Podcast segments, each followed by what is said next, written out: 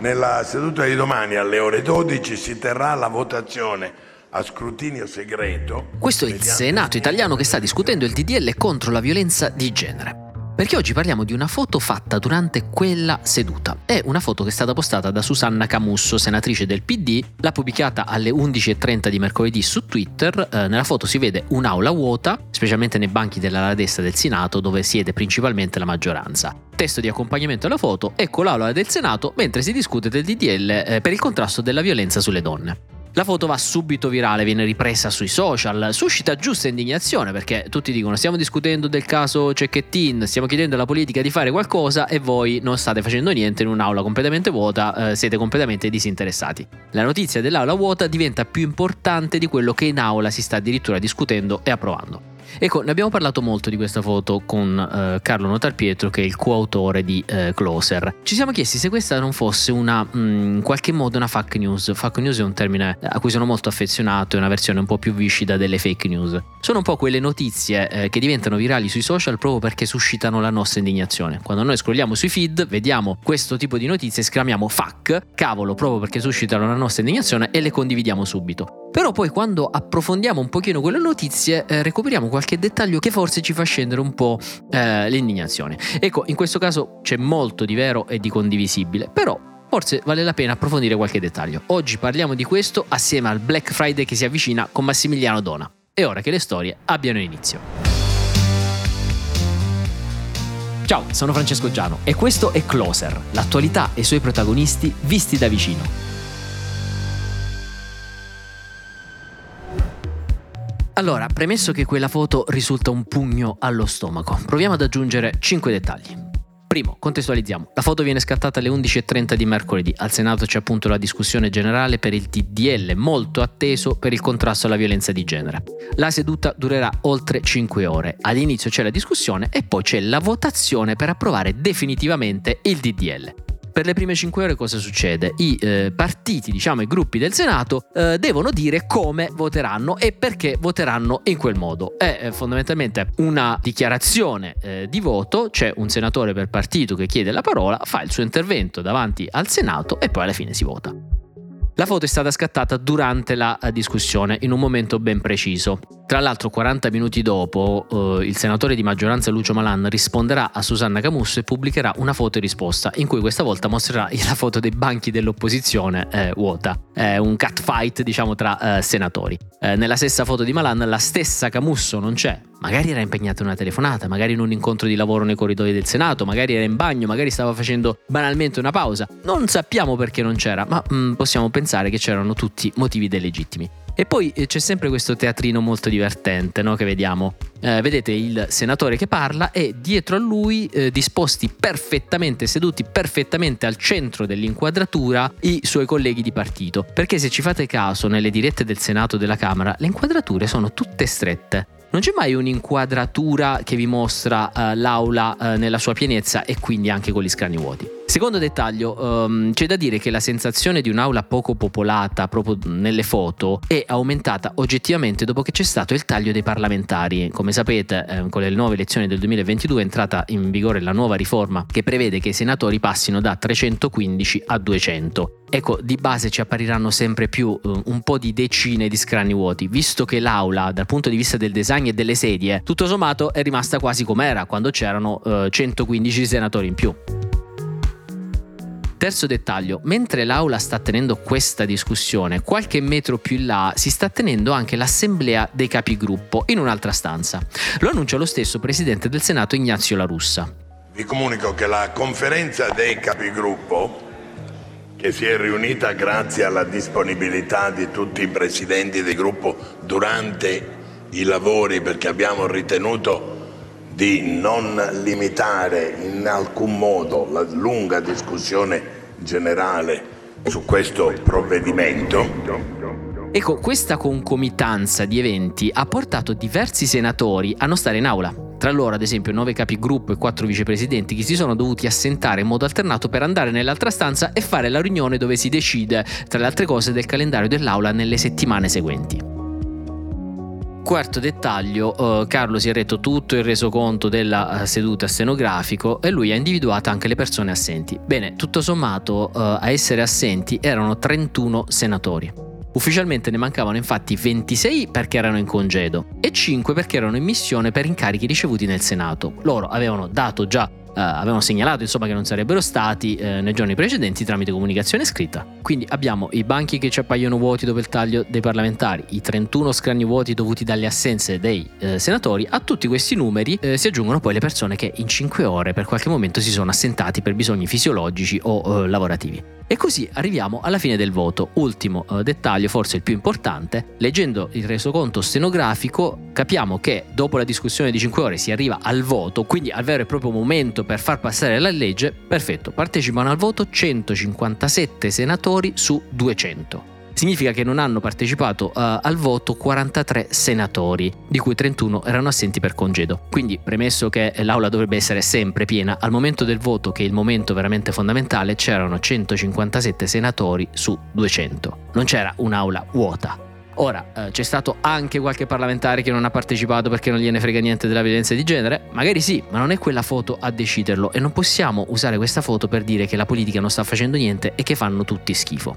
Aggiungiamo poi una cosa di contesto, il ruolo del parlamentare non è solo quello di stare in aula, me lo spiega benissimo Carlo. Ciao Fra, allora la discussione finale in aula di un disegno di legge eh, prevede diverse ore di dibattito, ieri sono state 5 sul eh, DDL contro la violenza di genere, dove si discute sulle linee generali della legge, sugli ordini del giorno, in più alla fine si arriva al voto finale. Eh, spesso eh, quando vediamo le dirette, ieri non c'era, i senatori o i deputati che parlano eh, si fanno circondare dai loro colleghi di partito per far vedere che l'aula è sempre strapiena, ma non è così anche perché eh, il lavoro in aula è un lavoro che spesso accade è molto più mh, apparente che materiale, perché la maggior parte del lavoro legislativo si fa nelle commissioni. Infatti questa legge è passata da un dibattito in commissione eh, alla Camera lungo più di un mese, poi eh, c'è stato il parere di altre cinque commissioni, sempre alla Camera, poi è arrivato alla, al Senato dove c'è stato il parere di altrettante commissioni parlamentari. Insomma, le leggi che i parlamentari si trovano a discutere in aula sono già state ampiamente lavorate, modificate e discusse nelle commissioni competenti fuori dai riflettori.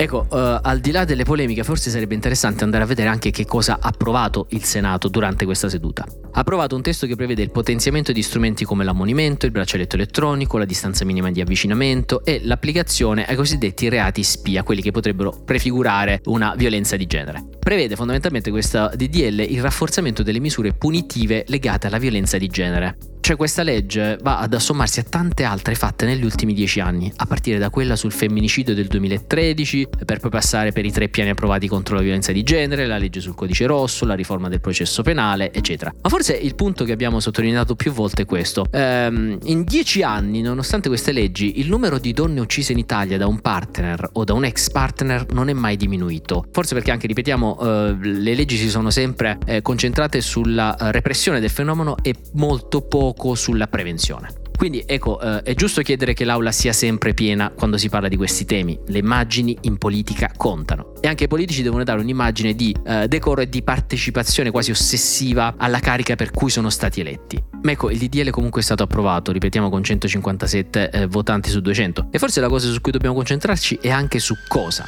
è stato approvato. E ora parliamo del Black Friday. Non so voi, ma io sono mm, sommerso sui social, nel feed da centinaia di offerte eh, di varia oggettistica. Pietro Valetto, autore di economia di Will, mi ha fatto notare che secondo uno studio di PricewaterhouseCoopers eh, quest'anno gli italiani spenderanno in media 232 euro a testa durante i saldi di questa settimana, che non è poco. Ora eh, proviamo a fermarci un attimo, riflettere su qualche punto importante e poi decidiamo come agire di conseguenza. Primo, quali sono le origini del Black Friday? Mm, il Black Friday nasce nel 1924, ci sono teorie diverse. Secondo una teoria della BBC, poi bollata come leggenda metropolitana, l'origine ha a che fare con la guerra di secessione e la schiavitù. In quel periodo, secondo la BBC, i proprietari terrieri americani svendevano i propri schiavi di venerdì prima che arrivasse l'inverno. Un'altra teoria dice che il nome è stato ideato dalla polizia della città di Filadelfia nel 1961, dopo una partita di football tra l'esercito e la marina. Il traffico di tifosi che congestionò la città diede origine al termine venerdì nero. Um, c'è infine una storia che racconta come l'uso del termine derivi dai libri contabili dei commercianti americani, che erano abituati a segnare in rosso le perdite e in nero le entrate. Ecco, esattamente dopo il giorno del ringraziamento, eh, i libri contabili si riempivano di righe nere tutte leggende eh, molto affascinante, forse la storia un po' più noiosa e insomma secondo una delle tesi più accreditate eh, l'origine è legata a un semplice evento commerciale pensato per la prima volta nel 1924 dalla catena Macy's. A supporto di questa eh, teoria ci sono le parole di Massimiliano Dona, lui è l'avvocato e presidente di consumatori.it che è appena uscito con un bel libro che si chiama Il cartello dalla parte del manico, un prontuario praticamente per i consumatori. Ecco, eh, lui mi ha detto cosa pensa del Black Friday con parole abbastanza chiare. Ciao Francesco, beh per cominciare ti direi che il Black Friday è un enorme inganno psicologico. Eh, tutto il marketing al quale assistiamo in questa settimana e anche nei giorni precedenti eh, fa leva sulle nostre debolezze, in qualche modo parla al nostro subconscio, eh, cominciando col spingerci a comprare cose delle quali magari non abbiamo bisogno, eh, semplicemente facendoci immaginare il rischio di perdere chissà quale occasione. Cioè stiamo parlando di FOMO in sostanza, la paura di restare esclusi da qualcosa. E allora tutti noi in un periodo in cui non si fa che parlare di offerte e sconti, eh, pensiamo di perderci qualcosa di rilevante se non partecipiamo a questa eh, quasi grande festa. Il rischio però per il consumatore è quello di comprare lo sconto e non il prodotto, cioè di essere attirati da vantaggi, poi vedremo se realistici o meno, e non di comprare qualcosa che avremmo comunque comprato. Non a caso in queste occasioni quasi tutte le ricerche ci dicono che si comprano cose inutili, superflue o comunque che non avremmo comprato se non fossimo stati oggetto di campagne così attente alle nostre debolezze psicologiche. Ecco, se non stiamo attenti, anziché risparmiare, però potremmo ritrovarci a spendere molto di più di quello che avremmo preventivato o che avremmo speso eh, magari in un altro periodo dell'anno. Eh, questo perché spesso chi vende eh, aumenta il prezzo nelle settimane precedenti, così da poterlo abbassare durante i saldi per far sembrare che insomma ci sta facendo uno sconto e stiamo facendo una grande offerta. Per provare a smascherare questa tattica di marketing, sempre Pietro Valetto di Will eh, mi ha segnalato uno dei tanti tool che permettono di controllare l'andamento dei prezzi online dei prodotti proprio i prodotti che vogliamo acquistare, no? Così possiamo vedere la curva e controllare se quegli sconti sono veramente dei saldi o sono un po' un, un artificio da commerciante, ecco. La tesi è confermata da Massimiliano Donna, che specifica anche come ci siano delle nuove direttive europee. Accade spesso con il Black Friday quello che accade con i saldi, e cioè eh, lo stratagemma, per non dire eh, l'inganno, la truffa vera e propria, consiste nel gonfiare il prezzo iniziale proprio per darci eh, la sensazione di risparmiare molto perché poi è molto appariscente la percentuale di sconto. Ora recentemente è entrata in vigore in Italia una direttiva comunitaria che dovrebbe mettere un freno alla libertà del negoziante di eh, mettere un prezzo iniziale praticamente a vanvera. Eh, questa norma prevede che il prezzo di partenza debba essere il prezzo più basso praticato negli ultimi 30 giorni. Ma fatta la legge è trovato l'inganno perché come fa il consumatore a sapere se effettivamente il prezzo di partenza è il prezzo più basso che è stato praticato? Nei negozi fisici questo è molto difficile anche se noi consigliamo sempre ai consumatori di attivarsi qualche giorno prima dei saldi, prima del Black Friday, andare a fotografare le vetrine proprio per conservare la prova del prezzo reale di quel prodotto. Online è un po' più facile perché esistono delle applicazioni che consentono di tracciare l'andamento di un prezzo durante i mesi precedenti e quindi eh, paradossalmente comprando online dovremmo essere certi che eh, lo sconto sia uno sconto reale. Quindi il marketing del Black Friday fa leva sulla convenienza, rappresentata dal vecchio prezzo barrato che ci fa gola. Il nostro cervello vede uscire di scena il costo di un prodotto su cui si concentra e sopra un bel segno rosso barrato con il nuovo prezzo ribassato. Ma la nostra eh, psicologia nel Black Friday cade anche su un altro punto molto importante, la privacy tutti noi veniamo invitati a prenderci cura dei nostri dati, ma poi basta un qualunque Black Friday per farci dimenticare ogni razionalità. Io dico sempre ai consumatori che eh, giornate come questa, periodi di promozione di saldi, sono una straordinaria occasione per fare incetta di dati. Si scatena una vera e propria caccia alle nostre informazioni personali perché in qualche modo il consumatore abbassa eh, le difese personali e pur di ottenere lo sconto, vero o presunto che sia, eh, è capace di barattare anche informazioni molto delicate. E così scattano una serie di pratiche da parte dei commercianti che ci invitano a fornire dati per partecipare a club dove beneficeremo di ulteriori sconti o dove possiamo beneficiare prima i saldi o newsletter per restare aggiornati. Il messaggio che vorrei dare è quello che nonostante ci sia la seduzione di, una, eh, di, un vantaggio economico, i nostri dati restano qualcosa di molto prezioso. Non a caso, quasi sempre, dopo il Black Friday si scatenano le chiamate moleste dei call center Ecco, ognuno mh, mm, la pensa come vuole su Black Friday, di sicuro mh, mm, il Black Friday rappresenta per tantissimi l'occasione per acquistare a prezzi accessibili mh, mm, prodotti a cui altrimenti dovrebbero rinunciare. In altri casi ovviamente risponde a logiche di creazione di bisogni che non abbiamo, di, di comprare o consumare prodotti di cui faremmo uh, a meno, con conseguente ovviamente eccesso di produzione di resi e di rifiuti. Il Guardian ha fatto un bellissimo studio sul Black Friday. Ha eh, notato che il numero di articoli restituiti nel 2022 è aumentato del 26% rispetto al 2021. Il giorno più alto per i resi è proprio il 28 novembre, che è il lunedì successivo agli sconti del Black Friday, ovvero tu ordini il pacco il venerdì o comunque quella settimana là, ti arriva e lunedì sei pronto a ridarlo. Eh, durante il Black Friday, dice ancora il Guardian, nel mondo si verifica un incremento di circa il 600% degli acquisti, quindi 6 volte di più. Quest'anno tra l'altro con l'inflazione potremmo essere ancora più invogliati ad acquistare a prezzi un po' più bassi. Calcolate poi che fino a qualche anno fa era una singola giornata di sconti, adesso è diventata una settimana e molti eh, rivenditori stanno iniziando a parlare addirittura di Black November, cioè di un'estensione mensile. Insomma, se volete comprare buoni acquisti, buoni acquisti anche consapevoli, a proposito di questa uh, consapevolezza, ecco l'ultimo consiglio di Massimiliano Dona.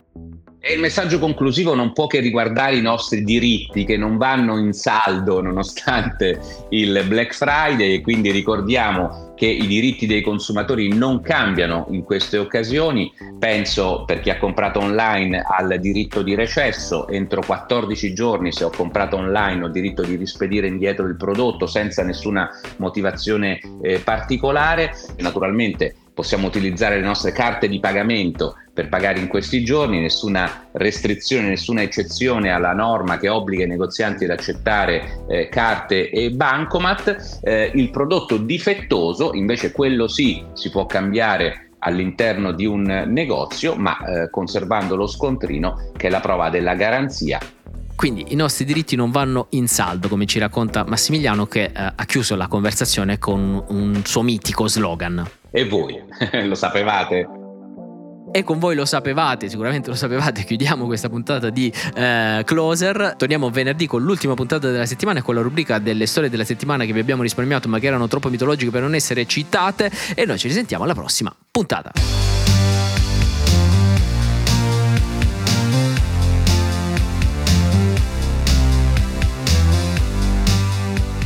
Closer è un podcast di Will scritto da Francesco Giano e Carlo Notar Pietro. Cura editoriale Francesco Zaffarano. Post produzione a cura di Cora Media.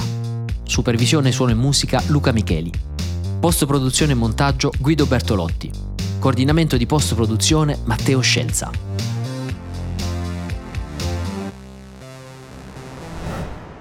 Freedomland è il nuovo podcast narrativo di Will. Racconta l'ascesa e la caduta della prima internet TV italiana che all'inizio del nuovo millennio voleva rivoluzionare il modo di connettersi e navigare online. Quotata in borsa alla cifra astronomica di 3 mila miliardi di lire, 2 miliardi di euro di oggi, sarà il primo titolo tech italiano a fare flop. Il podcast è una collaborazione fra Will e Bots Sound e la potete sentire su tutte le piattaforme di audio streaming.